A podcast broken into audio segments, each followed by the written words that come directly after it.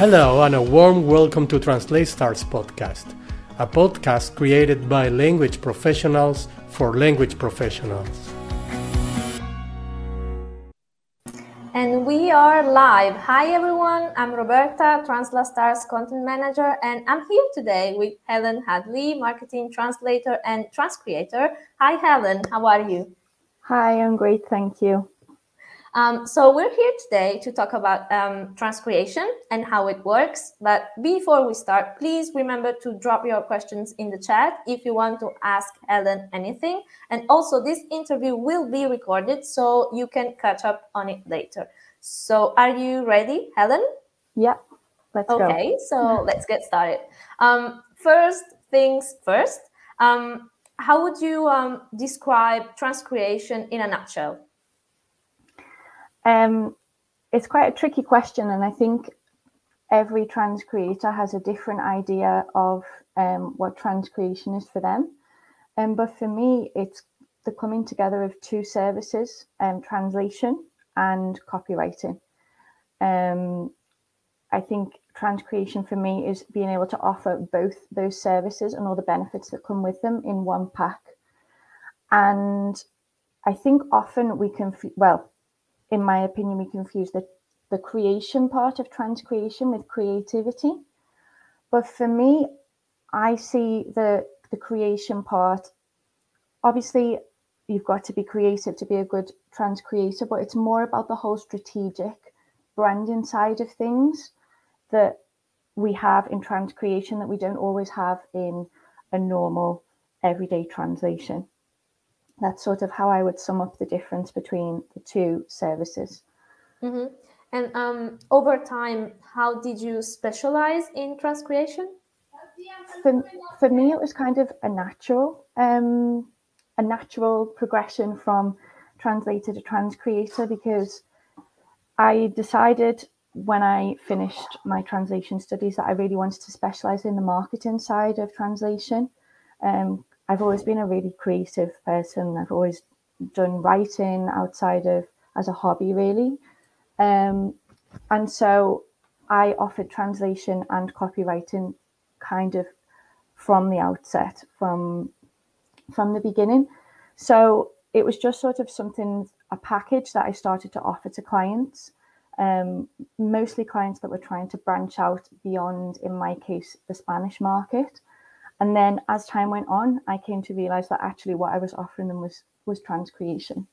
Um, so yeah, for me, it was sort of a natural progression from marketing translator to um, trans creator. Um, I do still offer both services, marketing translation and transcreation. Um, but yeah, that's how it worked out for me. I know it's a different path for everyone. So you discovered that there was a specific word for it, even if you were doing this all the way. yeah, I mean, I think that's I think that happens a lot in in the transcreation field because it's kind of it's a service that's shrouded in a lot of mystery. I think still a lot of people don't really fully understand, you know, what it's about and the differences between translation and transcreation. And I think there's probably a lot of marketing translators out there that are already offering a transcreation service and they haven't really realized it. Yeah, it could be. Um, and how uh, does the transcreation workflow actually work? Like from the brief to the final output? Yeah, that's this is the the workflow is quite a long process and the workflow is depends on where you come in. Um, what I mean by that is if you receive a transcreation project from an agency, sometimes mm-hmm. a lot of the work has already been done for you because they will give you the brief um, because they will they're the middleman in the whole transaction so they are able to you know come to you with a brief and you have all that information ready to go and ready to apply to the text um, that you that you'll be working on. But if you're working with a direct client, it tends to be a much more complex process, um, especially if the client doesn't really have any idea how the whole transcreation process works. And um, you kind of have to guide the client from from the beginning and sometimes you have to kind of pull the information out of them for the, for the brief as opposed to being presented with the brief um, when i first started doing transcreation projects i did work a lot more with agencies than i do now. Um, and i think that was really helpful in terms of being able to get to grips with what a good transcreation brief needs to include. Because sometimes if you're if a client comes to you with a transcreation request um, they don't really understand how the process works. It can be quite tricky um, it can, can be quite difficult to know exactly what it is the information that you need from them in order to produce a good text. So yeah. But in general what kind of information does a good brief have in it? So it's kind of um, if there are any copywriters um, tuning in, it's very similar to the whole strategic branding process that happens um, in in a marketing project. So you need to know um, who their target audience is, um, what specific what what message they want to get out there, um, basically you need to know everything there is to know about their brand and their messaging and their target audiences and the countries in in our case with transcreation that they're wanting to target um, in order to be able to create a message that's going to have the same impact as you know their original message in their in their source language um, such as things like and there can be things that are very nuances that you have to be able to pick up on in order to be able to create that same um, that same rapport with audiences in other countries. Um, so so yeah, for me, the brief is the most difficult part of the transcreation process because I think it's the most time consuming. Um, once you have all that information and you can, you know, and you can get your head around it, then the actual writing process is is a lot easier but the extracting that information and trying to wrap your head around exactly what the client wants is quite a long and complex process yeah uh, sounds like psychology a little bit to me. Yeah kind there's, of. there's a thing to it yeah. Yeah. Yeah i think it's it's useful. I wouldn't say it's nec- i wouldn't say it's like compulsory but i think it's useful if you do have some kind of background in marketing. Um, that wasn't the case for me, but since I've I've focused more of my my services on transcreation, I have taken a few marketing courses that I found to be really useful in terms of you know trying to the, to get my head around the whole psychology of marketing, like you said. Um, because yeah, you do sometimes have to think outside outside the box. and um, spoiler alert, um, Helen will give more advice during her expert course on transcreation. Um, I'll drop the link in the chat. And um, this is your chance to sign up because it starts on the 22nd of May, I think. And so if you have any questions about the course, and this is also your chance to um, ask Helen. And I see that we have a comment from Abraham that says transcreation could definitely be a long and kind of tricky process, but fun nonetheless. Is it funny for you? Yeah, I think it. I think that's why I like it so much. I think it's it is really fun because you get to play around with words.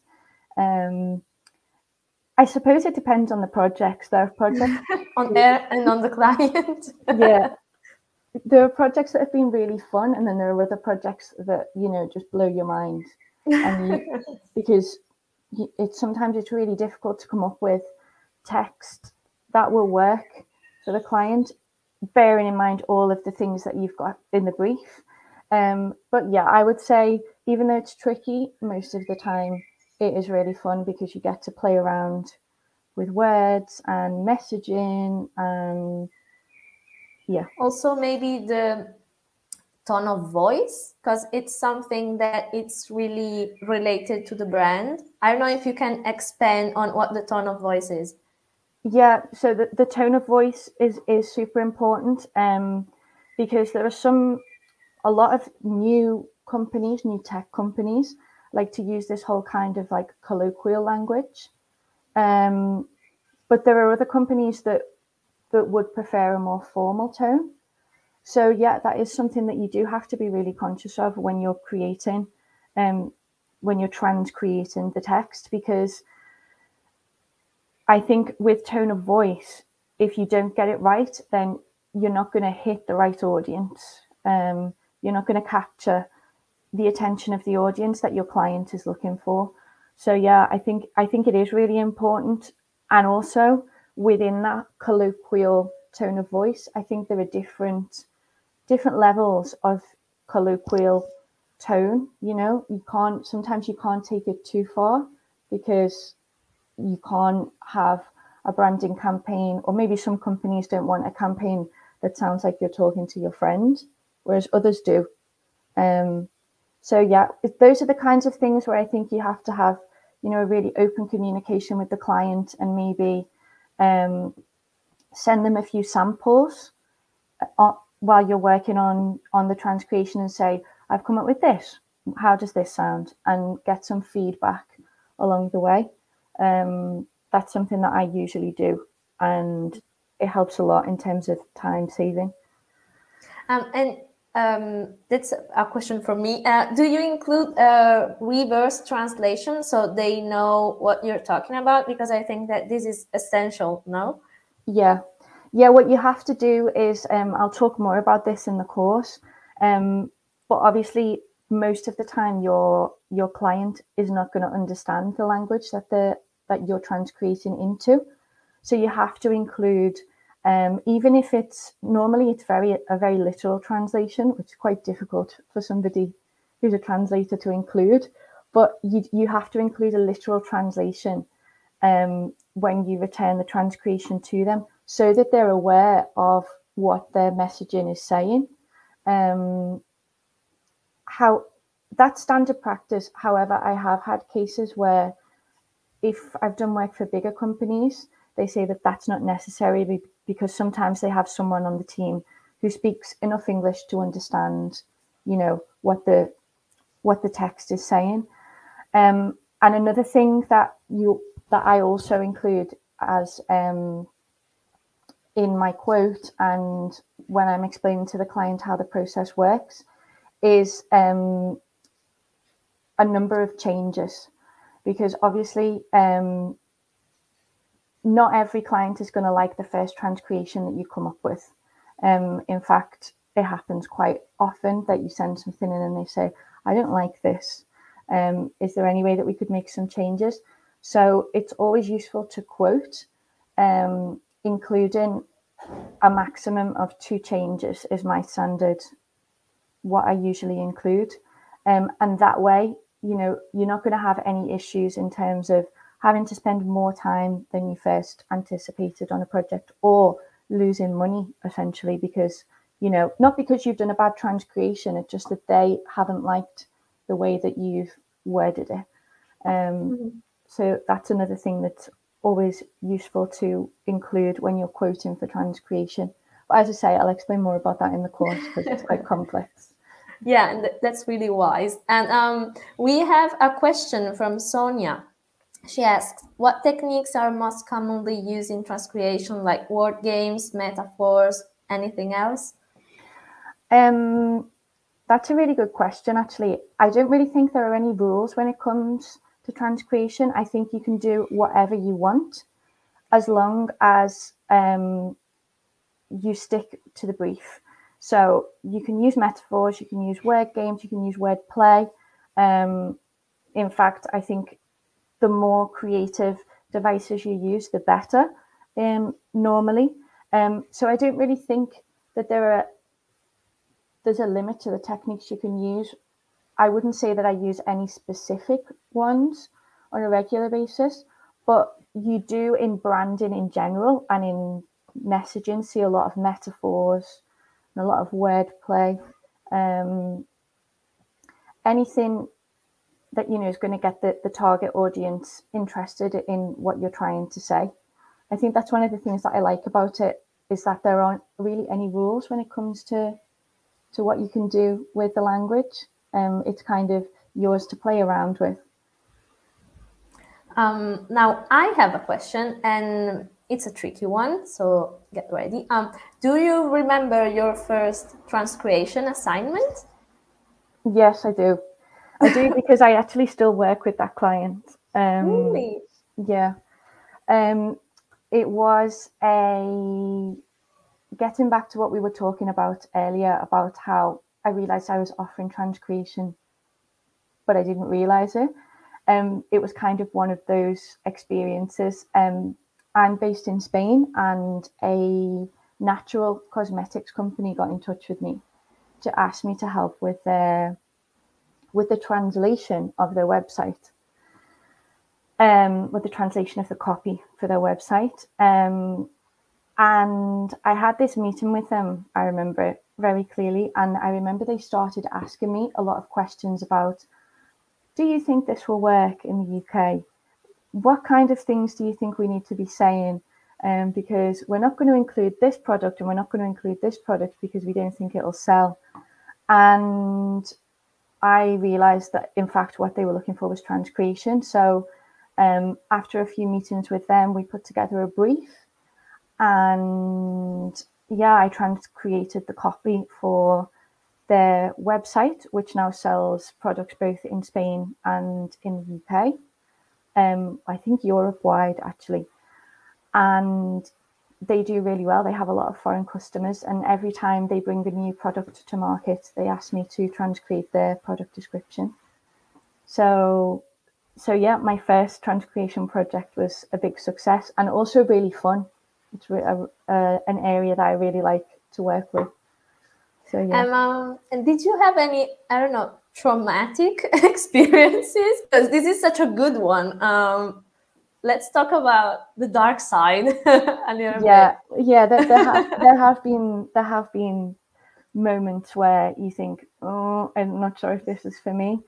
Um, I can. There's, there's been a few times where it's been really tricky to I've never had a really bad experience with an agency, and I think that's probably because the, the client is dealing with the agency and not with you directly. So any issues that I've had have always been dealt with by the agency.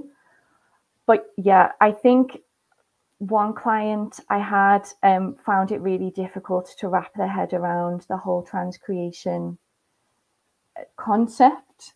And we had I, tried to explain to them how it would work and why it was better for them than than translation. Um, and and yeah, I think I don't know how many changes I had to do to the transcreation. I think maybe like eight or nine. Um, they paid me for them, which is the most important thing. But yeah, I, I remember, I remember sending the text in and then telling me it was nothing like the original. And I said, well, no, that's the idea. It should be different from the original. The idea, that's the, the whole idea, point. yeah, the idea is that it connects with your audience in, I think this one was for the US, in the US. Um, but yeah, they just couldn't wrap their head around it. I think it had a lot to do with the fact that they didn't have anybody else on the team that spoke English. So I think they felt quite lost in terms of, even though I spoke to them in Spanish and, you know, that we didn't have any communication problems.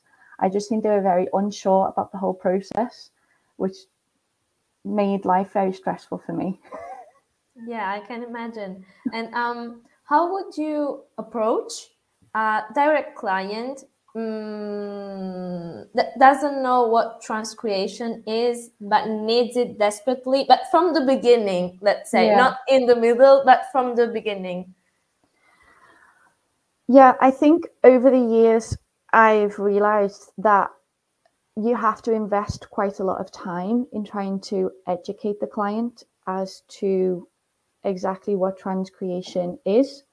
Um, and the way I normally go about it nowadays is I organize a few preliminary meetings with them before we even get started on putting together a brief um, to kind of get to know the company or the client if it's you know a one person company um, and give them a few examples. I think examples are always the best way to go. Um, and I found in recent experience that that worked really well uh, by showing them, you know, examples in their language of translation versus transcreation. Um, a lot of clients also like numbers. Um, so, you know, if you tell them that you worked with a client who has made X number of sales thanks to, you know, the transcreation work that you did on their website, that's something that also pulls them in. Um, and also explaining to them why just just translation isn't going to work for them or it might limit their ability to grow. Um, as I say, examples. I would go with examples because sometimes the concepts we as trans creators or translators, we understand what they mean, but sometimes for people who have never, you know, even had something translated for their company, they find it really difficult to get their head around. So, yeah, my answer would be examples and take the time to sit down with them for a couple of hours before you get started on the whole process. Mm-hmm. And do you quote those meetings? Yep.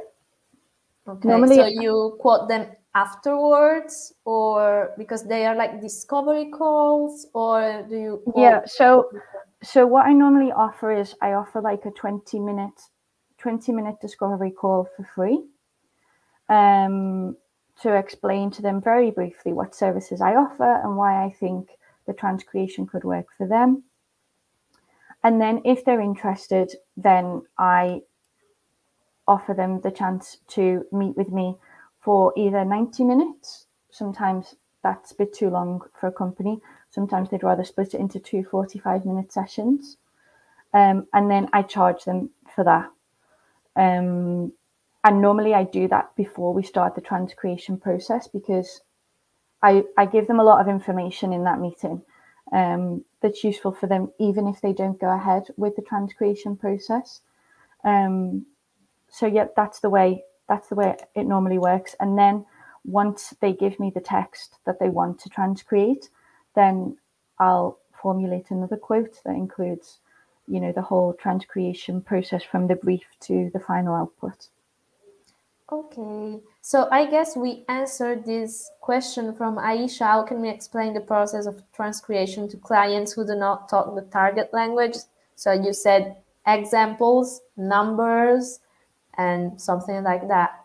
Yeah, yeah, it, it can be difficult. Um, to be honest, I think including the the reverse translation that we talked about earlier is essential when you have clients who don't speak the target language. Um, and yeah, examples and numbers. I think that's the most you can do, really. Can you believe that my dog opened the window by yourself? okay, back to transcreation. We have a question from Abraham that asks, Helen, do you how do you keep up with all these new colloquialism that seem to emerge by the minute? especially when working with a brand that wants to stay relevant with a specific audience uh, like teenagers? Yeah, that's a really good question, actually, because I think this is something that's really important to keep up with if you want to specialize in transcreation. I try to keep really up to date with um, current affairs, with the news, and also Twitter is a really good place to find information about things like colloquialisms that pop up um, and to kind of stay on top of all this new language that, that comes out. Social media um, is a great tool for trans creators, in my opinion, anyway, to to keep up to date with everything that's happening um, with different generations. Um, but yeah, I think I think that's a really good question, actually, Abraham, because it's one of the things I was going to mention as a tip to um, to to become a better trans creator is to keep up with everything that's happening in the world and colloquialisms and language. The the evolution of language is a really important thing that you need to keep on top of. So two things. One, I imagine you'd mentioned TikTok. I don't know why. I I wasn't thinking a lot about Twitter, maybe because it's dying. I don't know. That's probably it's probably because of my age. I'm not really a big TikTok user, but I do follow a few people on Twitter who talk a lot about. Um, I'll mention them in the course actually because they're quite a useful source of information about things like language evolution and and words that are being used in certain languages. Um, but yeah, I'm not a big TikTok user. Otherwise, I might have said that one. well, you're not missing much. Um, spoiler.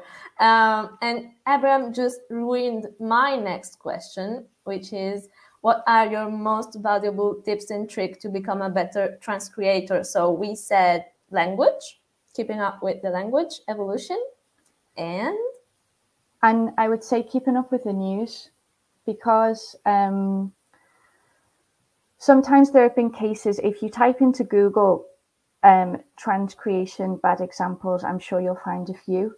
Um, sometimes you can use words without realizing that can be offensive because of something, because of a recent event that's happened, or something that is maybe not offensive, but that can hit, you know, hit a nerve.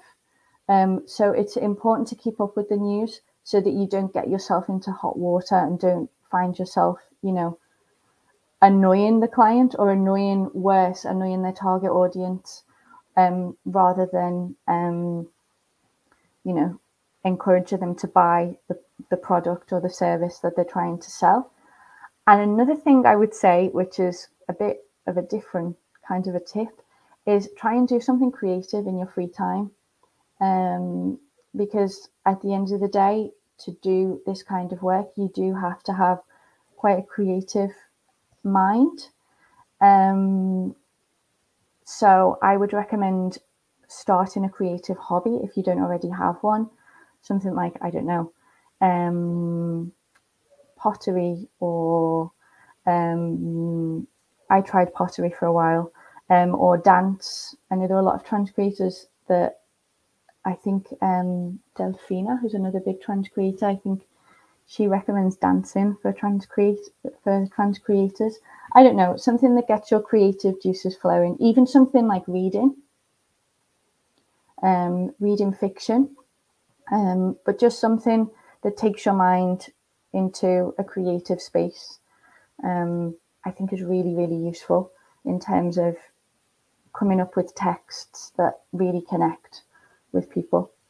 Mm-hmm. I was going to ask about creativity, but you answered. um, we have a question from Gianfranco. Um, hello, Helen. What would you consider to be the new challenges for trans creators with the rise of certain social media platforms? It's linked to something we talked about before, but maybe you can expand on the challenging part.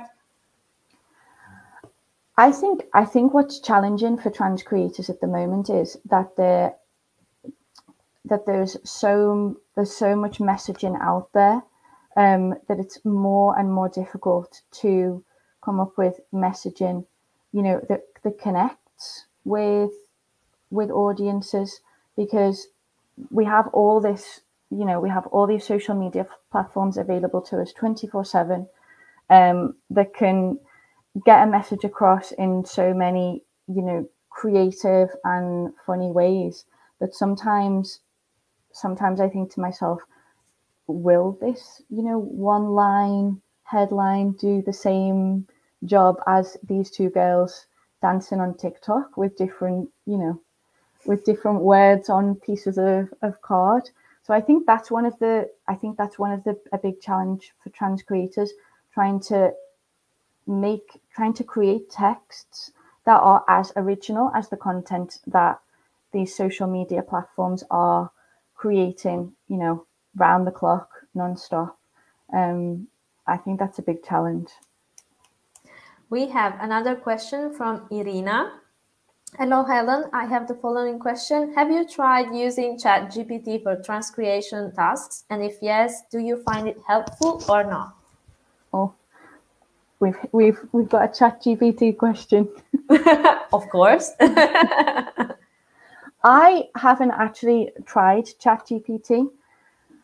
However, colleagues that I know who have given it a try for certain things um, have told me that it's very literal, um, and that for things like transcreation, it's it's not really, you know, it doesn't it doesn't really give you any kind of an advantage, um, because at the end of the day, we're coming up with texts.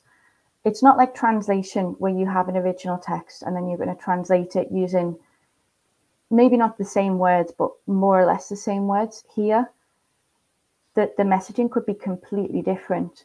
So in the case of transcreation, I don't really think, um, from what I've heard, um, I don't really think Chat GPT um, can be used for for for transcreation. Um, and yeah, I haven't tried it myself yet. I'm a bit I'm not I'm not too keen on the idea of chat GPT, but I know that we ha- it's something that we have to get familiar with. Are you scared? Are you scared about it? No, I no, it's not something that scares me. Um I think the thing about chat GPT for me is trying to explain to people why it's still not as good as a human translator. That's been my biggest headache over the past well since it was released. I can't remember when it was released. Um, you know, and some people don't understand the difference. Um, so I think that's the biggest headache. But no, I mean, it has its uses, and I think uh, all translators we need to get comfortable with using these tools and finding ways for them to help us rather than them being some kind of, you know, evil evil, thing force. that's going to come and take our jobs. Yeah. okay, so if we have no more question. I have a the la- I think the last one, um, which is um, what will our students learn in your upcoming expert course in transcreation, and um, what makes it so special? Okay, so I think I think I mentioned this back at the beginning. I think transcreation is something that's still like quite a mysterious service. Um, there's a lot of people that don't understand what it is. There's a lot of people who think it's just the same as marketing translation. Um, and there aren't really a lot of resources out there to help translators to wrap their head around what it is, number one, and number two, kind of equip themselves with the knowledge and the tools to become transcreators themselves. So that's kind of what I'm hoping to achieve through this course. From what I'm looking to offer is kind of a step by step guide from the process from translator to transcreator because I don't really think there's anything else out there at the moment. Um, and yeah, just basically to make the whole transcreation service more accessible for translators out there and to help people realize that it's not as tricky and you know exclusive as it might seem because i think that's the image that a lot of us have at the moment that it's kind of this special super expensive service that's reserved for like two or three people in the sector. When i think there's room for a lot more people and i think if we you know if we had a lot more trans creators then in different language combinations then we could help out a lot more a lot more clients and a lot more companies. Um, we have a question from Ubeka, I think. Um, what makes transcreation different from transcre- uh, translation for marketing? I think it all comes down to the brief. Um, I think the big difference for me, in my experience, is first of all, with translation for marketing, um, you're given a text, and yes, often the, the client will tell you, you that you have, you know, room room to be creative, but it's not a free pass. What I mean by that is you can't do whatever you want. You still have to kind of stick to the original translation in some way. And most of the time, you don't really have any access to what we were talking about earlier, the whole strategic branding process. Um, you don't really have a lot of insight into all of that. Um, and that's the big difference for me. I think with transcreation, you can create something from zero. Um, but what you what you're trying to achieve is you're trying to create the same the same effect, the same emotions in the target audience as in as with the original text, but maybe using completely different concepts and completely different words. Um, that's the big difference for me. I think it's the insight, um, the insight into the brand, and also the amount of creative license that you have with the text. And we have one last comment from Abraham. Um, I've always believed that transcreation not only bridges the language gap, but also the gap between generations, especially now that many users coexist in a cyber environment. What do you think about the uh, generational gap in transcreation? Is it something that you think about often when you transcreate? I wouldn't say so, especially because often with the brief, um, I'm told to target a specific generation um, or more generation specific age group. Um, but I kind of understand what Abraham means from the cyber environment point of view. I think it depends on the text, maybe, um, whether the text being used online um, or offline, because there are cases where, you know, you can be creating a headline for a billboard or something like that. Um, but yeah, I wouldn't say that the generation gap is something that I've thought about, but it's it's certainly you know a good point. Okay, and I think that this was the last comment that we have. So thank you so much, Helen, for thank your you. time and your precious advice. And thanks to our audience. And if you want to keep on learning, please check Helen's course. And if you like this free interview, please consider offering us a cup of coffee uh, using the link that we posted in the chat. And um, thanks, everyone, and have a very, very nice evening. See you soon. Bye. Bye bye.